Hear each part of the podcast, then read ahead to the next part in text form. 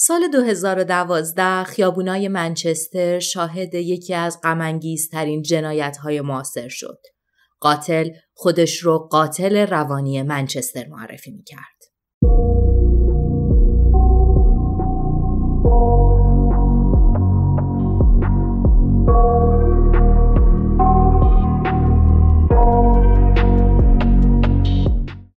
سلام من مرضیم و با یک اپیزود دیگه از فیکشن با شما هستم.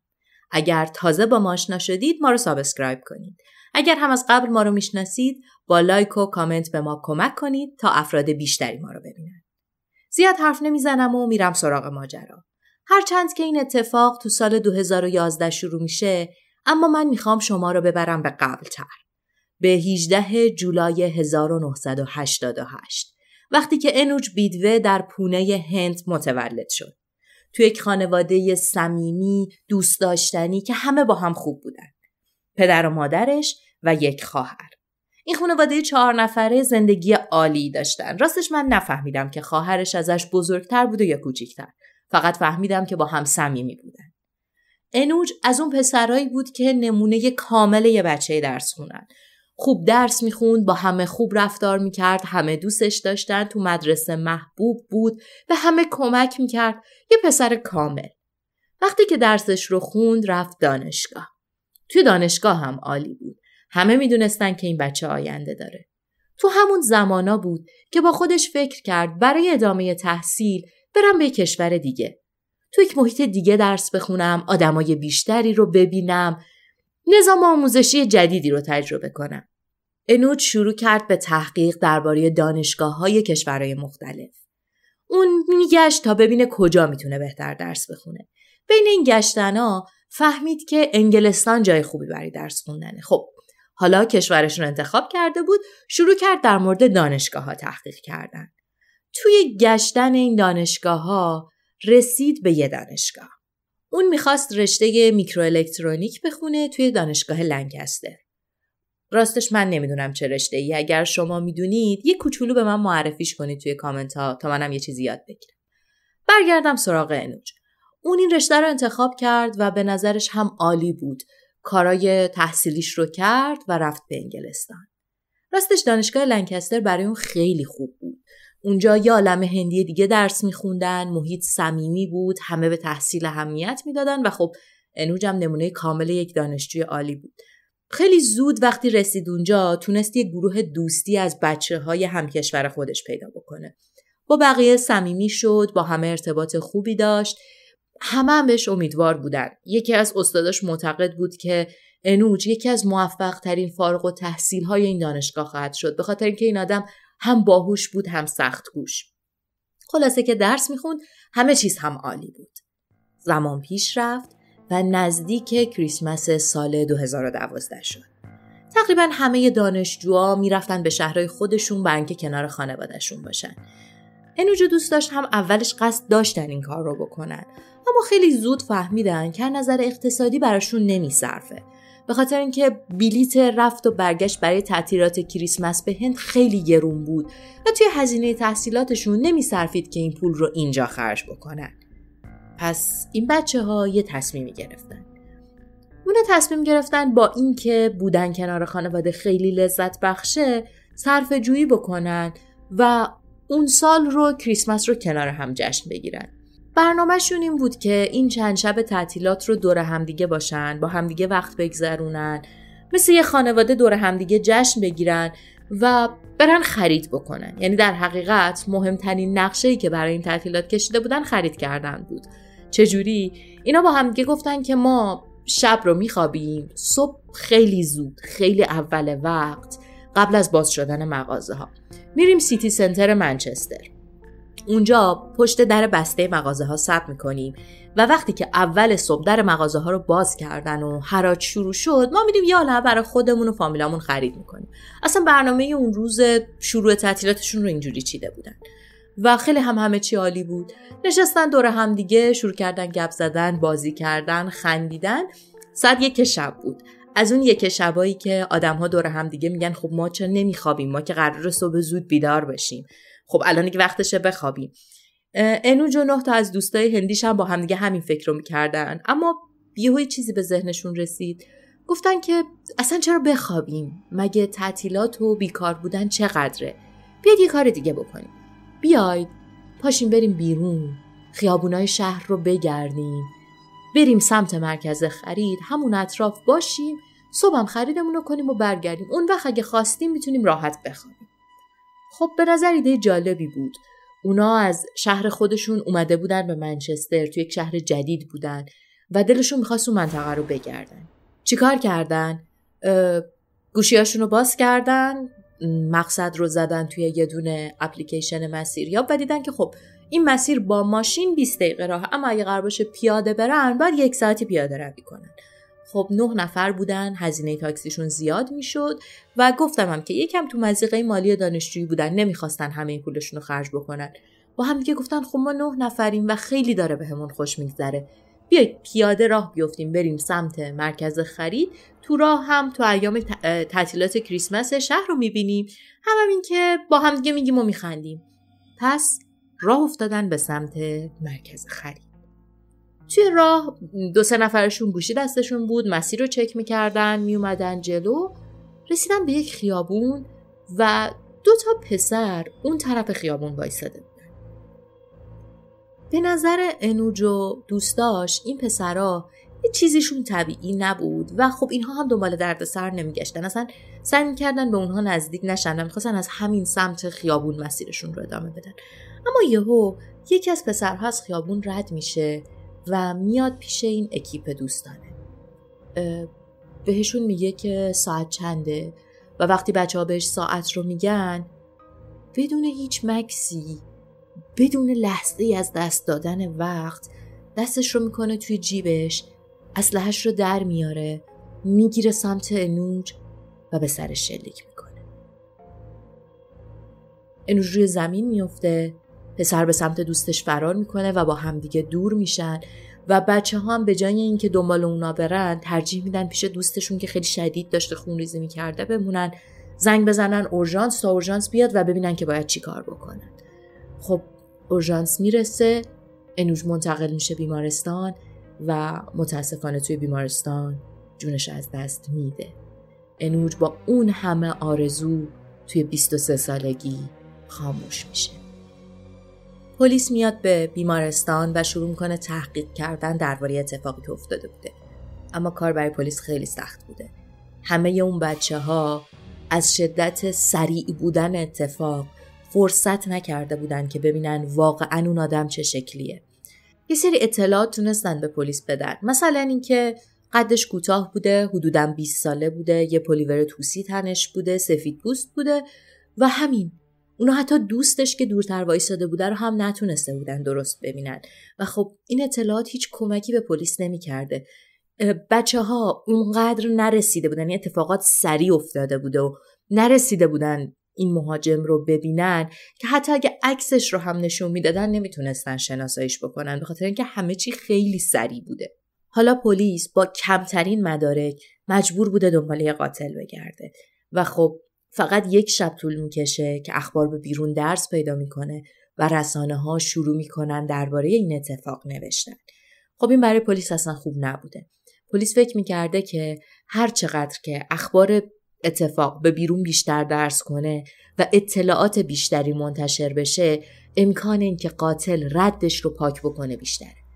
مثلا خب اگر منتشر می شده که دیده شده که قاتل یک پلیور توسی تنشه و مثلا دوست قاتلم یک تیشرت مشکی تنشه به محض اینکه خبر منتشر می شده این دو نفری مدارک رو از بین می بردن و احتمالا اون پلیور توسی با باقی مونده شلیک اسلحه روی خودش برای همیشه از بین می رفته. به خاطر این پلیس خیلی محتاط بوده و نمی‌خواسته جزئیات از طریق رسانه ها منتشر بشن. ولی خب می‌دونیم که جلوی رسانه ها رو نمیشه فردای روز حادثه دوستای انوج شروع می‌کنن ازش پستایی در مورد خاطراتی که باهاش داشتن منتشر کردن. توی این پستا می نویسن که اون چقدر آدم خوبی بوده چقدر صمیمی بوده چقدر همه دوستش داشتن. و این اتفاق خیلی دردناکه. به خاطر اینکه خانواده انوج توی هند هنوز از طرف پلیس تماسی دریافت نکرده بودن و از طریق پست های فیسبوک می‌فهمند که بچهشون کشته شده. اونها خیلی حالشون بد بوده. من می‌تونم تصور کنم که چه می‌دونم تفاوت زمان بوده. پلیس خیلی ضرب العجل داشته که به کارا رسیدگی بکنه. اما نظرم این کاملا وظیفه پلیس بوده که به خانواده نوچ اطلاع بده که چه اتفاقی برای بچهشون افتاده. لیاقت اونا بیشتر از این بوده که از طریق پستای فیسبوک تسلیت بقیه بفهمن که بچهشون رو از دست دادن. خانواده ینوش مطلع میشن راه میفتن به سمت انگلستان. خیلی حالشون بده خیلی ناراحتن. وقتی می‌رسن رسانه ها دارن دیگه توی یک مرحله دیگه اخبار رو پخش می‌کنن. رسانه ها به محض اینکه می‌فهمن قاتل سفید پوست بوده روی این پروژه کار می‌کنن که احتمالا قتل به خاطر نفرت نژادی بوده. پلیس خیلی با این نظریه موافق نبوده به خاطر اینکه قاتلی که اومده بوده سمت انوج هیچ نشونه ای از نفرت نژادی نشون نداده بوده. نه حرفی زده بوده نه ویژگی خاصی داشته و فقط یک قاتل سفید پوست بوده و اونها نمی‌خواستن که این پرونده به این سمت بره تا وقتی که مدارک کافی براش وجود نداره. اما خب رسانه ها دارن اخبار رو منتشر می‌کنن. از اون طرف هم رسانه هم خانواده انوج هم دوستاش احساس می‌کنن که پلیس خیلی خوب به این پرونده رسیدگی نمی‌کنه. و هیچ اطلاعاتی نداره و به هیچ جایی هم نرسیده. اما حقیقت اینه که پلیس واقعا داشته تلاشش رو می‌کرده. چجوری؟ پلیس رفته بوده توی اون منطقه و صدها ساعت فیلم دوربین مدار بستر از تمام خونه ها مغازه ها و هر جایی که دوربین داشته جمع کرده بوده. آورده بوده اداره پلیس و به شکل 24 ساعته داشتن روی فیلم ها کار می‌کردن. نیروهای پلیس می‌خواستن ببینن که کی از کجا وارد شده کی از کجا خارج شده آیا دو نفر مشکوکی توی فیلم ها هستن یا نه؟ کسی هست که بدوه توی فیلم ها یا نه؟ خلاصه که دنبال هر نشونه ای بودن که بتونن یک تصویر یک اطلاعاتی از این قاتل نامرئی پیدا بکنن. خب فیلم ها داره بررسی میشه. پلیس هم در عرض سه روز پنج نفر رو دستگیر کرده. این پنج نفر چه ویژگی هایی دارن؟ همشون 16 تا 20 سالن. و از نظر فیزیکی نزدیکن به چیزی که دوستای انوش توصیف کردن. این آدم ها داره باهاشون مصاحبه میشه تا یک نتیجه به دست بیاد. مسئله اینه که چون هیچ مدرکی درباره اینکه قاتل چه شکلی وجود نداره پلیس مجبوره که اطلاعات رو از خود اون آدم بگیره از خود اون آدمی که قاتله. و خب برای همین سعی می‌کنه توی بازجویی با حرف زدن و به حرف کشیدن این آدم ها بالاخره یه چیزی پیدا بکنه. اما خب همینم اصلا آسون نیست. پلیسی که نه شاهدی داره نه اسلحه ای پیدا کرده نه حتی کوچکترین ویژگی تصویری داره مجبور بگرده دنبال قاتل. و خب این خیلی براشون سخته. در 21 دسامبر پنج روز بعد از مرگ نوج از اون پنج نفری که دستگیر شدن چهار نفر آزاد میشن. و یک نفر رو پلیس نگه میداره. یک نفر به اسم کیرن استیپلتون 20 ساله. این آدم از نظر ظاهری خیلی شبیه به چیزی بوده که دوستای نوش توصیف کردن. توی خونه ای هم بزرگ شده بوده که تو همون محله. بوده اما چیزی که برای پلیسا مطرح بوده بوده که این آدم اهل خلافه. اصلا آدم خوشنامی توی محله نیست. دوستای بدنام و خلافکاری داره و خب ازش بعید نبوده که قاتل باشه. هرچند که مدرکی علیهش وجود نداشته تا زمانی که پلیس متوجه میشه تتوی روی صورت کیرن جدیده. اون یه اشک روی صورتش تتو کرده بوده. طبق اون اصول بانده خلافکاری کسایی که اشک روی صورتشون تتو می‌کنن هر تتو نشون دهنده یک نفره یعنی هر قطره اشک یک نفره که کشتن. خب پلیس بررسی می‌کنه و متوجه میشه که تتوی صورت کیرن خیلی جدیده و بعد از کشته شدن انوج زده شده. همین موضوع توجه پلیس رو بیشتر جلب می‌کنه. اونا متوجه میشن که کیرن یک کار دیگه هم کرده. اونم اینه که بعد از قتل به جایی که بره خونشون رفته توی یک هتل مشرف به صحنه قتل اتاق گرفته. انگار که می‌خواسته ببینه که اون پایین داره چه اتفاقی میفته همه این چیزا کافی بوده به خاطر اینکه بتونن بیشتر راجع به این آدم تحقیق بکنن. خب حالا اونا یه چهره دارن. شروع می‌کنن همه اون صدها ساعت دوربینای مدار بسته رو دوباره بررسی کردن. توی یکی از صحنه ها می‌بینن که دو نفر که از غذا یکیشون خیلی شبیه کیرنه داره میره به صحنه جرم. خب حالا دیگه اونها یه تصویر نچندان با کیفیت از کیرن داشتن و یک آدم که با کیرن داره میره به سمت محل جنایت. خب باید میفهمیدن نفر دوم کیه ولی اصلا کار سختی نبوده. ازش می‌پرسن که تو با کیا میگردی؟ و اون میگه که من بیشتر اوقات با دوستم رایان هولدر میگردم. خب همین کافیه تا برن سراغ رایان. رایان دوستش بوده و وقتی پلیس بهش زنگ می‌زنه خیلی عصبی و ناراحت و ترسیده بوده. پلیس همونجا به شک می‌کنه اما خیلی زود متوجه میشه که این ترس و استراب رایان به خاطر پلیس نیست به خاطر ترسش از کیرنه. اول پلیس به شک می‌کنه فکر می‌کنه که خب این داره ادا در میاره به خاطر اینکه حالا که کیرن گیر افتاده گیر نیفته. اما خیلی زود متوجه میشه که رایان کاملا حق داره. رایان میترسیده که کیرن و دوستاش یک بلایی سر اون و خانوادش بیارن. حالا یا خودش بیاد سراغشون یا کسی رو بفرسته سراغ رایان و خانوادش وقتی پلیس ها تحقیق می‌کنن می‌بینن که نه از این آدم و دوستاش اصلا بعید نیست که همچین کاری بکنن. همشون آدم های خلافکار بسیار بدنامیان. و حالا که پلیس احتمال میده کیرن قاتل باشه چه دلیلی داره که اون یک بار دیگه این کار رو تکرار نکنه؟ پلیس به رایان میگه که ببین ما بهت امکانات محافظت میدیم. منظور از محافظت اون محافظت از شهود نیست که مثلا هویتشون پنهان میمونه میگه که ببین ما امنیت تو خانوادت رو تعمین می‌کنیم. براتون محافظ می‌ذاریم. حواسمون بهتون هست به خاطر اینکه از این ماجرا سالم بیرونیم به جاش تو بیا با پلیس صحبت کن. اولش رایان یکم میترسید اما کم کم که می‌بینه خب نه اینها واقعی میگن و احساس امنیت پیدا می‌کنه. شروع می‌کنه صحبت کردن. و خیلی راحت ماجرای اون شب رو میگه. اما قبل از اینکه من برم سراغ ماجرای اون شب این رو بگم که رایان یه سری اطلاعات درباره کیرن هم میده. من با اون اطلاعات شروع می‌کنم به خاطر اینکه این آدم رو یکم بهتر بشناسیم و بعد میرم سراغ روایت شب کشته شدن انج. رایان توضیح میده که کیرن تازه با دوست دخترش قطع ارتباط کرده. و بابت این موضوع خیلی عصبانیه. رایان میگه که کیرن از اون ناراحتا نیست که عشقشون از دست دادن آسیب روحی دیدن دلتنگ دختریان که باهاش قرار میذاشتن. میگه از اون عصبانیاست که همه دنیا رو بابت اتفاقی که براش افتاده مقصر می‌دونه. فکر می‌کنه که بهش ظلم شده و اون آدمیه که مظلوم بوده. میگه که اون با دوست دخترش زندگی می‌کرده با همدیگه خونه داشتن و بعد از این قطع ارتباط مجبور شده که از اون خونه بیاد بیرون. به نوعی دوست دخترش بیرونش کرده. از اون طرف به خاطر خلاف گواهی نامش رو باطل کردن. حالا که بی خانمان شده مجبور شده بره تو خونه مادرش زندگی کنه. از غذا این خونه مادرش همون خونه ایه که توش بزرگ شده و نزدیک به محل جنایت بوده. که همه این اتفاقا پشت سر هم افتاد و همین چند وقت پیش هم کیرن فهمید که دوست دخترش زمانی که با کیرن در ارتباط بوده داشته بهش خیانت می‌کرده. میگه که اون همیشه میگفتش که همیشه که اینجوری نمیمونه. من بالاخره اون دوتا رو می‌بینم و یه روزی میکشمشون.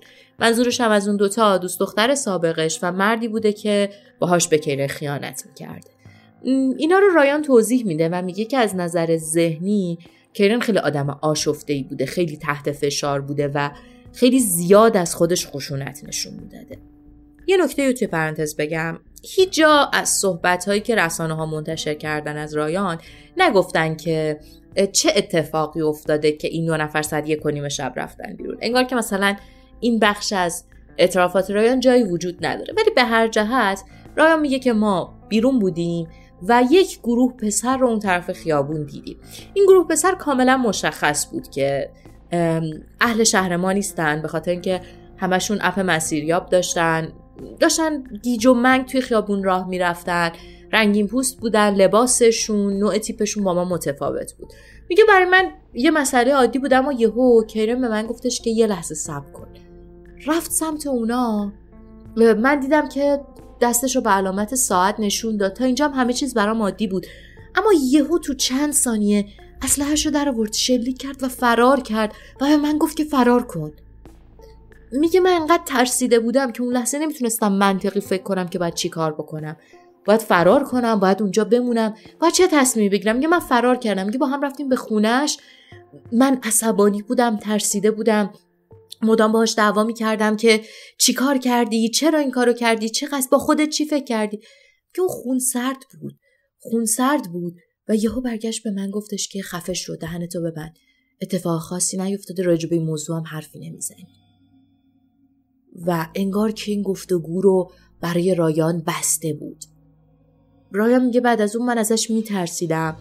در این حالم نمی‌دونستم که چه اتفاقی افتاده. اصلا چی شد که اون این کارا رو کرد؟ بعد از صحبت هایی که رایان می‌کنه خب الان دیگه پلیس دستش پر بوده. اون یک شهادت ثبت شده و امضا شده علیه کیرن داشته که می‌تونسته باهاش بره سراغ محکوم کردنش. دوم ژانویه 2012 اولین دادگاه کیرن برگزار میشه. توی دادگاه اون بلند میشه به سمت هیئت منصفه و قاضی. وقتی ازش می‌پرسن اسمت چیه میگه کیرن سایکو استیپلتون. خودش به خودش لقب روانی داده بوده و این رو با افتخار توی دادگاه اعلام می‌کرده. دادگاه های کیرن برگزار میشن اما چون ماجرای دادگاهاش خودش یک ماجرای عجیبیه قبل از اینکه برم سراغ ماجرای دادگاه ها می‌خوام توی پرانتز راجع به خانواده انوج بگم و اینکه چه اتفاقی براشون افتاد بعد از این ماجرا. طبق رسم خانوادگی انوج بعد از مرگ طی 24 ساعت جسد رو میسوزونن و یک مراسم تشییع جنازه برگزار می‌کنن. اما این اتفاق برای انوج نیفتاده بود به خاطر اینکه جسد انوج بخشی از مدارک پلیس بود و باید هنوز میمون توی پزشکی قانونی. خانواده اون حس می‌کردن که بعد از اون نوع باخبر شدن از مرگ بچهشون کاملا بهشون بی احترامی شده. به اونها خبر ندادن که بچهشون مردن و حالا هم بدن پسرشون رو نمیدن که براش تشی برگزار بکنن و از این موضوع خیلی ناراحت بودن. بین بازه تحقیقات پلیس هم خانوادهش مجبور بودن برگردن هند در حالی که خب بچهشون هنوز اینجا بوده. تو این زمان مردم منچستر برای اعلام همدردی بکنن با خانواده نوج توی منطقه ای که اون تیر خورده بوده؟ یک مراسم یادبود می‌گیرن چند صد نفر شرکت می‌کنن شم روشن می‌کنن نامه می‌ذارن گل می‌برن. من که به خانواده اون بگن که ما درک می‌کنیم که شما چقدر غمگینید. وقتی هم که دادگاه ها شروع میشه خانواده انوش برمیگردن و خودشون هم به اونجا میان و مادر انوش هم یک نامه اونجا برای پسر خودش می‌ذاره. بالاخره حالا که خب متهم در دادگاه بوده جسد رو به خانواده انوش تحویل میدن. اونها بدن بچهشون رو می‌برن به پونه هندوستان و تشی رو برگزار می‌کنن. توی هندوستان ها مردم زیادی توی تشی جنازه شرکت می‌کنن و پدرش یک متنی رو اون لحظه می‌خونه. پدرش میگه سپتامبر سال گذشته که انوج هند رو ترک کرد پر از امید و بلند پروازی برای آینده بود. اون تنها پسر ما بود و درک این تراژدی برای ما خیلی هولناکه مراسم عزاداری اونها با شکوه برگزار میشه اما چیزی که مهمه اینه که داغ این بچه همیشه به دل اون خانواده میمونه و هیچ وقت چیزی از رنجشون کم نمیشه. بذارید برگردیم سراغ دادگاه های کیرن. دادگاه های اصلی کیرن در جولای 2012 برگزار میشه. توی دادگاه اون ادعا می‌کنه که من از قصد شلیک نکردم. من نرفته بودم که آدم بکشم. آن به محض اینکه این حرف از دهنش در میاد دادستان میگه سب کن تو یه اسلحه پر گرفتی دسته رفتی توی خیابون. مستقیم به سر یک آدم. دقیقا به سر نه اندام دیگه ای شلیک کردی حتی استرس نداشتی دستت نلرزیده. و خب وقتی کسی این کار رو می‌کنه قطعا قصدش کشتن بوده نه چیز دیگه ای وکلای کیرن حرفی نمی‌تونستن توی دادگاه بزنن. همه چیز علیه کیرن بوده. اونها به جای این حرف یک درخواست دیگه می‌کنن. اونا درخواست می‌کنن که از کیرن تست سلامت روان بگیرن. اونا میگن که این آدم باید برای اختلال های مختلف تست بشه تا معلوم بشه که اختلالی داره یا نه مسئولیت کارش رو می‌تونه گردن بگیره یا نه. و خب دادگاه تایید می‌کنه.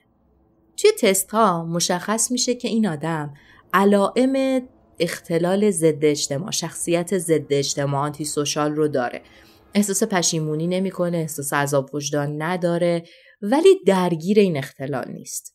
حالا توی پرانتز براتون توضیح میدم که این اختلال چجوریه. اختلال شخصیت ضد اجتماع یا ناهنجاری شخصیت ضد اجتماع که بهش اصطلاحاً ASPD یا APD میگن حالتیه که مقدار سروتونینی که توی مغز ترشح میشه با افراد دیگه متفاوته. تو این حالت فرد قانونگریزه نمی‌تونه خوب ارتباط برقرار کنه مسئولیت پذیر نیست سعی می‌کنه بیشتر اوقات به سمت خلاف بره دوست داره ذهن آدم ها رو دستکاری بکنه بسیار دروغگوه. عذاب وجدان نمی‌گیره احساس پشیمونی نداره. این اختلال به خاطر رشد مغز از 18 سالگی به بعد تازه قابل تشخیص میشه. ولی بچه هایی که توی سن کم علائمی رو نشون میدن اونها درگیر اختلال سلوک یا اصطلاحا دی هستند اگر توی این دوره و تا پیش از 15 سالگی این بیماری سلوک حالا بیماری که نه این اختلال سلوک درمان بشه اونها دچار این ناهنجاری ضد اجتماع نمیشن اما اگر درمان نشه در بزرگسالی درگیر این اختلالن. حالا پزشک ها میگن که این آدم علائم رو داره یعنی رفتارهای این اختلال رو نشون میده اما درگیر اختلال نیست. پس دادگاه نمی‌تونه بپذیره که این آدم واقعا مسئولیت کارهاش رو به عهده نمی‌گیره و میگه که خب تو مسئول کاری هستی که کردی. خود زندان ها یک نمایش کامل برای کیرن بوده. اون عاشق این بوده که از سلول بیارنش بیرون بیارنش توی دادگاه بشونن در موردش حرف بزنن اون بتونه توی دادگاه صحبت بکنه. یه جا وقتی دارن راجع به این صحبت می‌کنن که حالا مسئولیت کارتون میپذیری یا نه تستای روانشناسیت که منفی بوده توی دادگاه میگه که ببین من عاشق زندانم. منو 65 سال بفرستید زندان برام مهم نیست. یا یه جای دیگه برمیگرده به قاضی میگه که هی به من نگاه کن. من شبیه آدماییم که دارن اذیت میشن. توی دادگاه ها میخندیده قهقهه می‌زده سرش بالا بوده انگار به کاری که انجام داده بوده افتخار می‌کرده. همه این رفتارها و خب مدارکی که وجود داشته در نهایت هیئت منصفه رو به شور میفرسته. هیئت منصفه 90 دقیقه وقت می‌ذارن تا درباره حکم اون تصمیم بگیرن وقتی میان بیرون اعلام می‌کنن که کیرن استیپلتون برای قتل انوج گناهکاره حکمی که صادر میشه اینه که این آدم به حبس ابد بدون امکان آزادی مشروط تا سی سال محکومه. زمانی که بتونه درخواست آزادی مشروط بده سال 2042 با توجه به رفتاری که توی دادگاه داشته و اینکه توی مدارک اومده که این بعد از قتل رفته یک واحد توی هتل گرفته رو به محل جنایت تا ببینه که اون پایین داره چه اتفاقی میفته من حدس می‌زنم که هرگز با درخواست آزادی مشروطش موافقت نمیشه.